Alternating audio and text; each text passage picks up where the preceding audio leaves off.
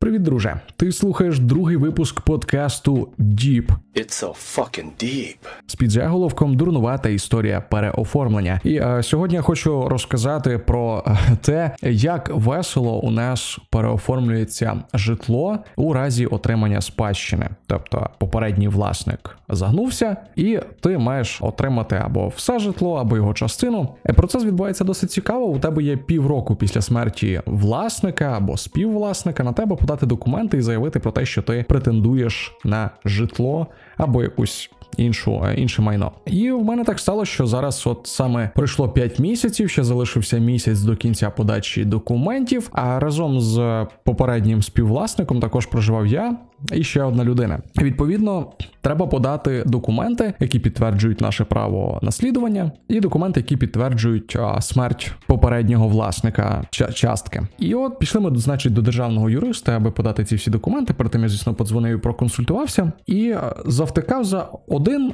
листочок, один листочок, який підтверджує смерть людини. Але до нього я доберусь пізніше. Грубо кажучи, спойлер, документи не вийшло оформити через відсутність цього одного листочка. Щоб ви розуміли, при подачі е, заяв на переоформлення житла, ти маєш принести повністю всі свої документи, які підтверджують твою особу, твій зв'язок з е, попереднім власником, документи про те, що він вже не живий і не має можливості і права володіння власністю. Грубо кажучи, це такий добрячий стос паперів, починаючи від паспорта і ідентифікаційного коду, закінчуючи довідкою про смерть попереднього власника, його свідоцтвом про народження і іншої купи паперів. І щоб ви розуміли, кількість паперів, які засвідчують смерть людини, досить насправді обширна. Це будинкова книга, з якої міська рада, вносячи смерть в свій реєстр, виписує попереднього власника. Це свідоцтво про смерть людини, це в, в- до- довідка про виключення її, типу, з паспортного цього всього контролю і бла бла бла. Бо в тебе забирають паспорт, коли ти оформляєш довідку про смерть, і видають відповідно цю довідку про смерть. Ти з цими документами приходиш до юриста і е, починається процес переоформлення житла. Тобто ти заявляєш на своє право, і е, якщо інший співвласник хоче відмовитись від своєї долі в твою користь, він має написати відмову. Щоб ви розуміли, в мене на руках є усі документи, які засвідчують смерть людини. Ну тобто людина померла півроку назад. У мене є документи на місце на цвинтарі, у мене є документи про її смерть, причину смерті, довідка про смерть, заключення, всі оці історії. А моє свідоцтво про народження, яке підтверджує, що ця людина є моїм родичем, я є е, прямим наслідувачем її, її, її спадщини, ну типу її власності. Але історія закінчується тим, що неможливо оформити документи про спадщину, якщо у тебе немає довідки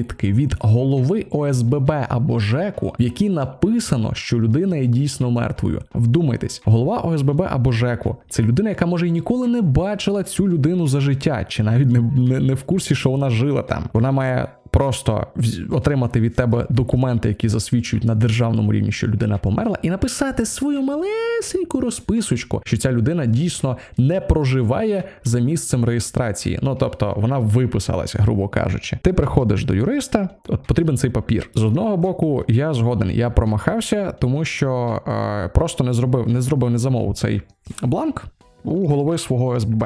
Просто забігався з іншими паперами, аби це все зібрати, тому що це плюс треба взяти людину, яка хоче відмовлятись від спадщини, їй потрібні документи туди-сюди. І просто тобі через те, що немає маленької довідки, яка в принципі це просто бляха. Ну це мінімальний документ, який засвідчує, що люди, що труп не, не знаходиться в квартирі, грубо кажучи. Тобі через це відмовляють а, в переоформленні документів. Тобі потрібен блін, ось, цей маленький бланк, який, до речі, по-моєму, коштує 40 гривень. Ти маєш типу 40 гривень заплатити, щоб хтось написав тобі на листку А4, роздрукував, поставив підпис і початку, що в твоїй квартирі не проживає бляха труп. Абсурдна хрінь. Але це дуже банальний момент, типу, з нашою бюрократією. It's okay.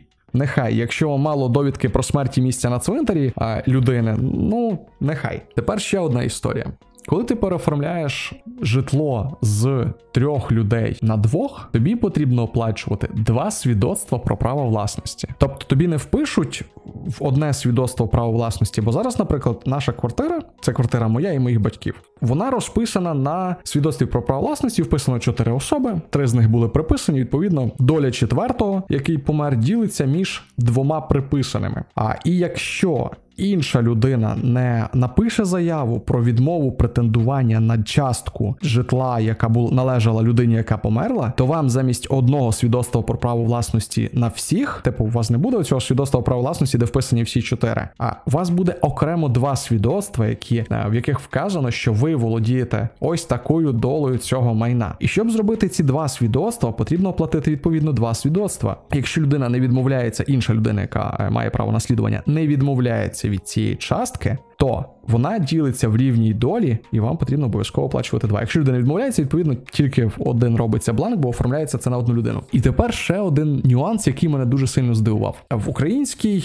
в українському законі про право наслідування у нас є там нерухоме майно і е, черга наслідування. Написано, що перша черга наслідування це діти. Потім дружина, чоловік, потім брати, сестри, і от поїхало, пішло далі. Прикол в тому, що в нас з іншою людиною, яка отримує долю власності, ми, ми знаходимося на різних рівнях права е, наслідування. Я прямий наслідувач через те, що я син, а інша людина вже йде в наступній категорії. І за логікою, це мало б автомат... власність автоматично мала б в повному обсязі переходити мені. Але ні, якщо людина, яка має типу долю в цій квартирі і має право заявляти на наслідування, не відмовиться від цієї долі, то воно автоматично розділиться на двох, що дуже дивно, тому що за логікою на наступна черга не мала би отримувати нічого.